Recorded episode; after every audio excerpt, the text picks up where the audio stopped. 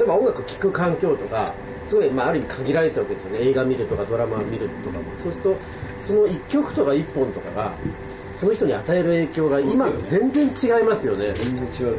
あの、まあ、制限されてたわけでは別にないとは思いますけどその単純に聴けるチャンスとかあの目にできるチャンスが少なかった時代ってそういうなんかこう風景とか思い出と一体化してますよね。多分映画にしても音楽にしても、うん、それはあのなんていうかな時代性大きいよね、はい、あのまあ、えー、日本全国ね今もうみんな東京内地されてるでしょ、はい、やっぱ地方地方にやっぱ地方の文化があるしやっぱ音楽もそうだけどシチュエーションってすごいでかいから、だからあのお姉ちゃんたちは青い山脈見てねヤッホーっていうのもあのなん牧歌的なねあの日本の田舎っていう背景とあの歌と青春のその時代っていうのはピシャッと合うわけだからそういった意味ではあの音楽ってそういう環境の中でどんどん変わると思うんだよね。ちょっと真面目な話。だからあの今のはもう非常にインドアでしょ、はい、インドアで音もあの卓録でしょ、から電子でしょ、あのあの出てくるのも全然違うし聞く場所も違うし。あの音楽が起きるとこってあの非常にあの僕は中国行った時も天安門事件の前も行ったんだけど、あの社会がもものすごくねあの、えー、クロスしてるあの階級もそういう時ってやっぱり環境下でそういうロックが起きたりするでしょ。うだからのんびりしたとこはのんびりした牧歌的な歌ができるだろうしあのまあ片言で言うとあの、えー、民族音楽の小泉文代さんが世界中の音楽をいろいろ調べ歩かれて南米の音楽とかからヨーロッパの音楽言語にものすごく左右するしね。僕の原点のねなんかぐーっとこう引き裂かれた。鈴木敏夫のジブリ汗まみれ。今週は13日に徳間書店より発売される。篠木正弘佐藤剛徳間コミュニケーションズ美風編集部編。歌えば何かが変わる。火曜の昭和史の巻末特別対談の模様をお送りします。出演は徳間ジャパンコミュニケーションズ代表取締役社長篠木正弘さん。日本テレビの奥田誠二さん依田健一さんそして鈴木さんです。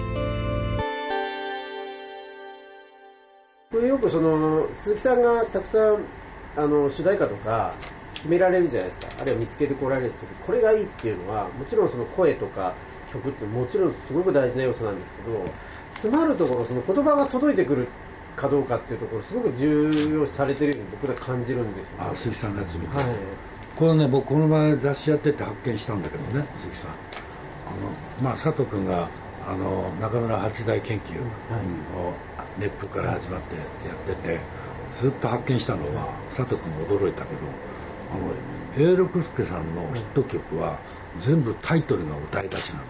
上を向いて歩こう。だなと思ったね。タイトルの歌い出しなんです「こんにちは赤ちゃん」とそのくらい分かりやすいっていうことをね。もうやっぱりワンセンテンスであの詩の世界がドンと言ってるっていう典型いやだから僕なんか本で読んだんですけどね。例えば A さんなんかはちゃんと自分のスタッフがいて俺で今度詩をね書かなきゃいけないっていうとねその自分のスタッフにねなんかいいフレーズ考えてこいと。これで当時だからホワイトボードじゃなくて黒板、はい、考えてきたやつをね全部書き出すんですよね、で書き出してそれの順列組み合わせ A さんが目の前でやってくるんですよ、はい、という書き方？あれ僕ねあるなって気がするんですよ。強い言葉をこう組み合わせそうそうそうそう。するとね誰か一人の強烈な個性っていうよりまずそういうものをね用意してもらう。あの今若者音楽で今鈴木さんがおっしゃったやつで、あの配信系で売れた歌手っていうのね配信で、うん、それは配信で売れたあの言葉のですね、キーワードを全部同じやり方で探して作ってってやつもいるのね。それが出てくるのはやっぱりあの友情とか家族とかね、会いたいとか、はい。言葉選びを今おっしゃったような手法で若者の音楽ですよ。それも配信系の歌詞か歌詞をですね何が一番多いかってやっぱ同じようなことでやってる人もいるらしいですよ。あの牧田スポーツさんって方がいらっしゃるんですけどこの人はあの j p o p の研究が好きで、でいくつかもう10個ぐらいあの言葉を抽出してこの言葉だけあればあの1曲すぐ作れるっていうなんかこう会いたい君は一人じゃないとかなんかそういうことがね。若者が多いもんね。会いたいがね。あ会いたいのとやっぱりあの会いたいが多いね今ね。でもなんかその詩が弱くなったなって僕が感じるのはなんか会いたいってそのまま言わないためになんか楽曲の詩ってあるような気がするんでどうにかそう言わずにその気持ちを伝えるっていうことはできないのかなってそれいう。はあのおっしゃるようにね。あのこの前あの出てたけどうん芥川龍之介がね好きとか嫌いを一切使わないラブレターが発表になったでしょ。まあちょっと拝見してないですけど。芥川龍之介がラブレターをねうん。発見されたんだけどその中に「好きだね」あの、えー嫌いえー好きだ惚れたい一切そういう言葉がなくてこれほどまでに涙するラブレターはないっていうんであの芥川龍之介が書いたラブレター。でそれを飛び越えると今度篤姫がね。勝凛太郎に書いたラブレターも発見されてね。その好きだ嫌いだって書いてないんだけど、もう、うん苦しいくらいに愛しい気持ちが書いてるあのラブレターが見つかった、そういうそういうこともあるんでしょうあね。ねだからあの白木さん作詞家で誰か好きな人いたんですか？僕はあの中西礼さんですよ。あのあなたの過去など知りたくないの。住んでしまった仕方ないじゃないの。まあ、中学校の時ですけどね。混ぜてますいやいや。あ聞いてたんだそんなに自分たち聞いてたでしょいや俺みんな聞いてたっすよね。ねえ。あのねなんだかって言ったらねこれあの浮気してるみたいだけどあの彼女があの、まあ、中学生ぐらいの時でシロ君ってのがいてシロ君と貴子ってのはできてたんですね。付き合ってたでシロ君は僕の野球部の友達で「お前も誰か付き合えよ」って言うからね。でその貴子ちゃんが僕に紹介するって。でまあ「あそう」って言うので会って「じゃあ君は僕で何人目?」って言ったら「2人目」って言われたのこうやって。うん。その時に僕は彼女がね1人目誰だったんだろうとか追っかけたわけですよ「俺2人目かよ」でももう苦しくて。彼女の過去を追おうとしてるわけ。よあなたの過去など知りたくない。でちっちゃい男だなと思って。その時流れた歌が「あなたの過去など知りたくない」住んでしまったことは仕方がないじゃないって聞いて中学校で。いい歌詞ですよね。中学生にも分かるんだから。確かにそうですなんかこう大人が聴いてるようなあの下手したら不倫の歌みたいなのも含めてでも子供がそこからなんか人生のこう真実みたいなのをそう救い取ってたようなとかありますよね。そうです。だから与田さんおっしゃるようにあの頃はあの僕ら上の方はあの歌の文句からラブレターをね作ってましたもんね。それを脚色して。そのくらいやっぱり歌詞があのしっかりしてったっていうのできるんじゃないですか。僕も中学だか高校後で考えると星野哲郎なんですけれどね。人に好かれていい子になって落ちてゆく時は一人じゃないか。俺の墓場はおいらが探す。そうだその気で行こうじゃないか。って言ってこれね実は畠山みどりなんですよ。出世街道。出世街道？僕でねものすごい違和感があったんですよ。いい話だなこれは。いやだってね人に好かれていい子になって落ちてゆく時は一人じゃないか。俺の墓場はおいらが探すそうだその気で行こうじゃないかっつってね。出世と何の関係があるんだろうと思ったんですよ。でしょ？それいくつの時？俺ね後にだから高校生ぐらいだと思うんですけどほんで後にねだんだん意味が分かってくるんですよ。俺でねものすごいよく覚えてるんですよねこれ2番の歌詞なんですけどね。今聞いてゾッとしたよね。いい歌詞でしょ。大好きなんですよ僕。星野先生にね僕仕事してあのユニバーサルのね金時計もらったの。え？今度お見せします。あの一木で「心」ってねやったんですよ。五キロさんですね一木宏で。で星野先生が出たから僕も星野先生素晴らしい人だから先生一つお願いしたいです。じゃあ篠木君、えー何のタイトルどんなの歌って言うから、一木を頼まれたとこなんですね、でまあ僕は演歌やったことないからのれんはやったんですねのれんは、はいはい。あのフォーク。はい。でそののれんありますどうしようかなと思ってうーんと思って何も考えてないけどふっとこうやって見たらね本棚に夏目漱石の「心」って書いてあった これだと思って。心だと「心先生いいのできた」っつって。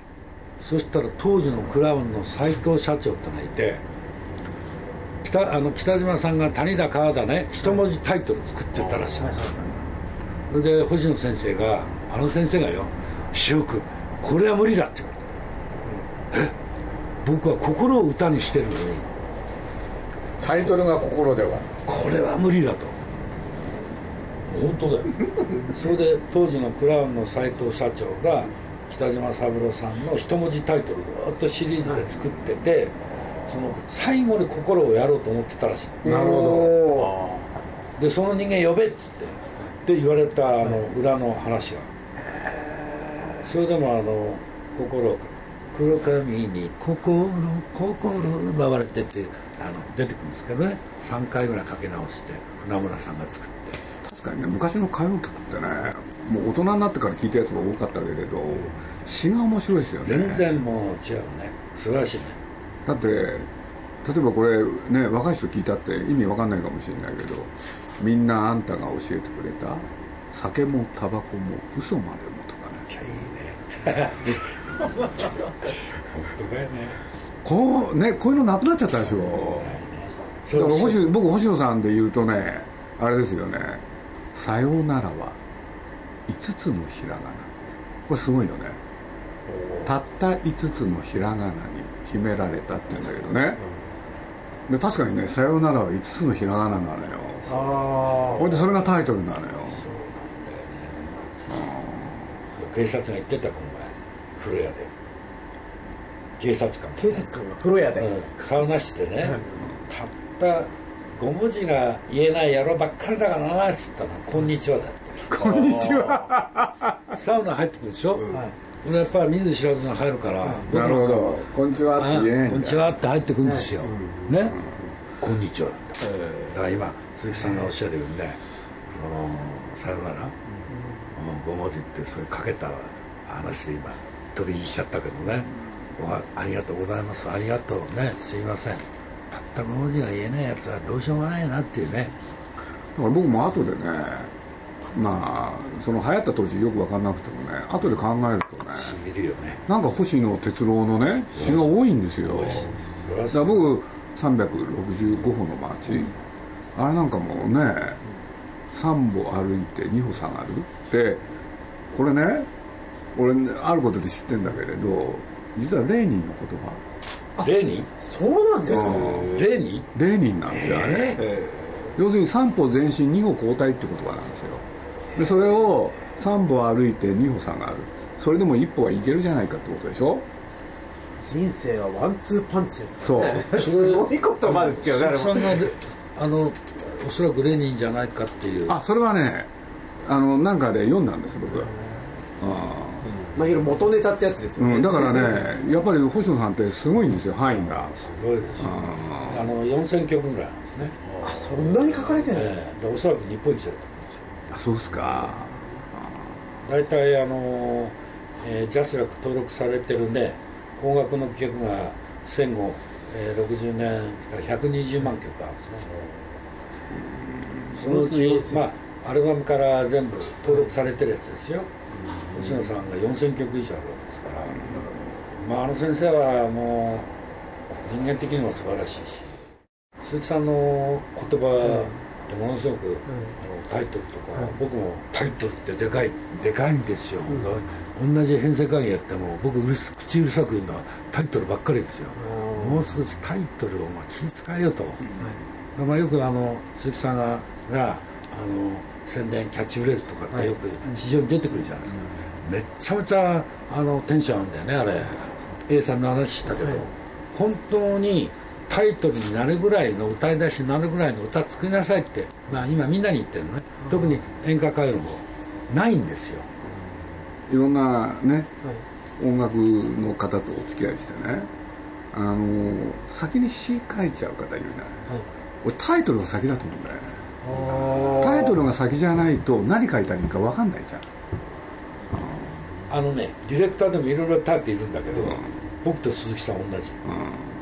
僕そう思ってますよ。タイトルタイトルがでタイトル一発言えばねあのプロの作家が「ありがとう」って言ってほとんどですよ。典型悪意さんそうだ。よ悪意さん。悪意さんもそうです。あの天下の悪意にね僕居酒屋「しのき君なんだね」って「いや居酒屋パート2」っつったらすぐ分かった。ところで終わりだよ。ね一番明快ですよね。でも世代は男あの、えー田中佳子と五木ひろしだけどね、居酒屋で出出会ったわけだから、それのアンサンソングで「阿久さん居酒屋パート2お願いしますよ」って「分かった」早い人はみんなそうだよね。確かにその一言でもう心をほとんど。聞かれないと始まんないですもんね。だから極端に言えば鈴木さんおっしゃったようにタイトルでこのまああの流行歌歌詞のあるものほとんどあとは少々あの小道具つけていくぐらいでその一発がものすごい大事だと思うよくあの鈴木さん例で出されるんですけど例えばあの「もののけ姫」も最初「明日が石器」って名前だったんですね。で鈴木さんがまあ強引にというか隠し犯ってもののいろんな書物読んでるとね出てくるよね。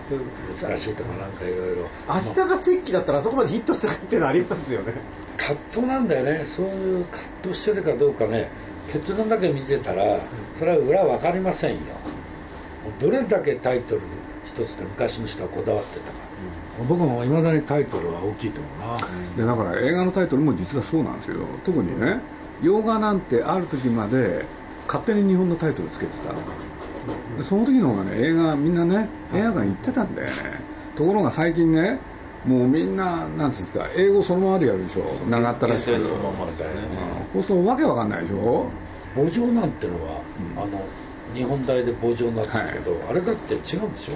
多分そうでしょうね。僕正確なことわかんないけど。墓場なんてすごいだってあれ荒野の決闘？あれ確か大前ダーリーですよね。そうなんですかだからもう作った人とチャラいタイトル作った人がびっくりよ、うん。だから逆にね僕はあのレコードやってるから鈴木さんはまあ主題歌とか挿入歌とかいろいろおやりになっててねその分は多分同じだと思う、あの歌に関しては。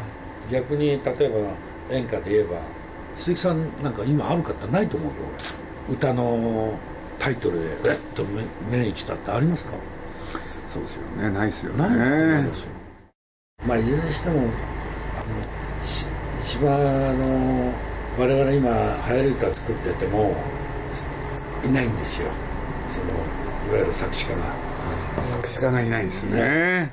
まあ、星野さんでね言い切っちゃったけど、もう戦後あの戦後ね1953年から流行り歌ってラベル貼られたんだけどそれからもう60年でしょ、ともう二文化ですよだからもうすり減ってもうないんじゃないですかね、いや僕なんかね大学になって初めてね島倉千代子っていうのを聞いた時驚いたですね。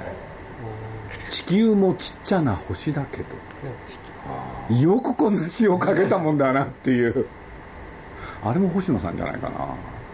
同じような驚いと「トンビが狂いとはおかあ」そこから東京が見えるかいってよ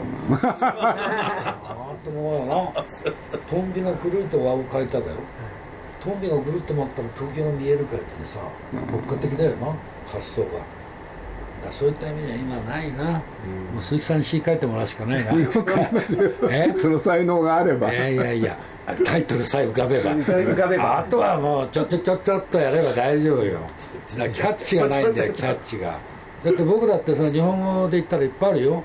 あの加山さんのさっきのセリフもそうだけどね拓郎だってあのか君の髪の毛が肩まで伸びたら君と結婚しようなんてね歌の中で結婚しようなんて恥ずかしくて言えない。もん、ああいうとこズバッと言っちゃうっていうのはやっぱりそれなりのやっぱり破壊はあったよな。あったんですよね。あった。旅の宿が好きだったね。あの歌詞もドキドキしますドキドキね。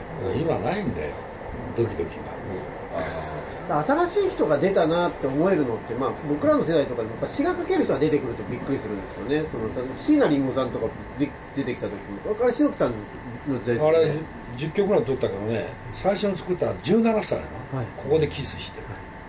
だからあのー幸福論とかね、から歌舞伎はい。町の女王とか最初見て17だから。あれ全部17の時の作品ですよ。すごいですよね。引っ越し組で千葉に引っ越してだから最初見た時みんなソース感ですよ。こんな詩なんかお前。不在地の腐ったような詩でさ。ね。もうなんじゃこれっていうね。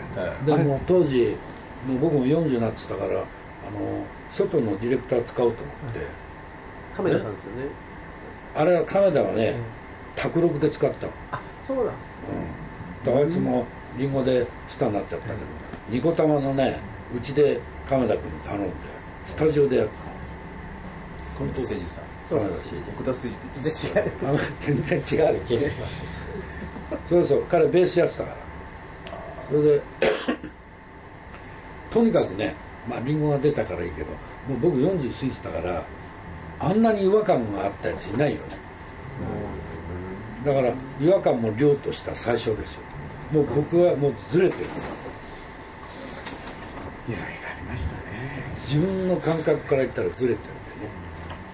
だからずれてるやつの方はもう若いやつはキャッチですよ。それはもう基本になった例がリンゴだね。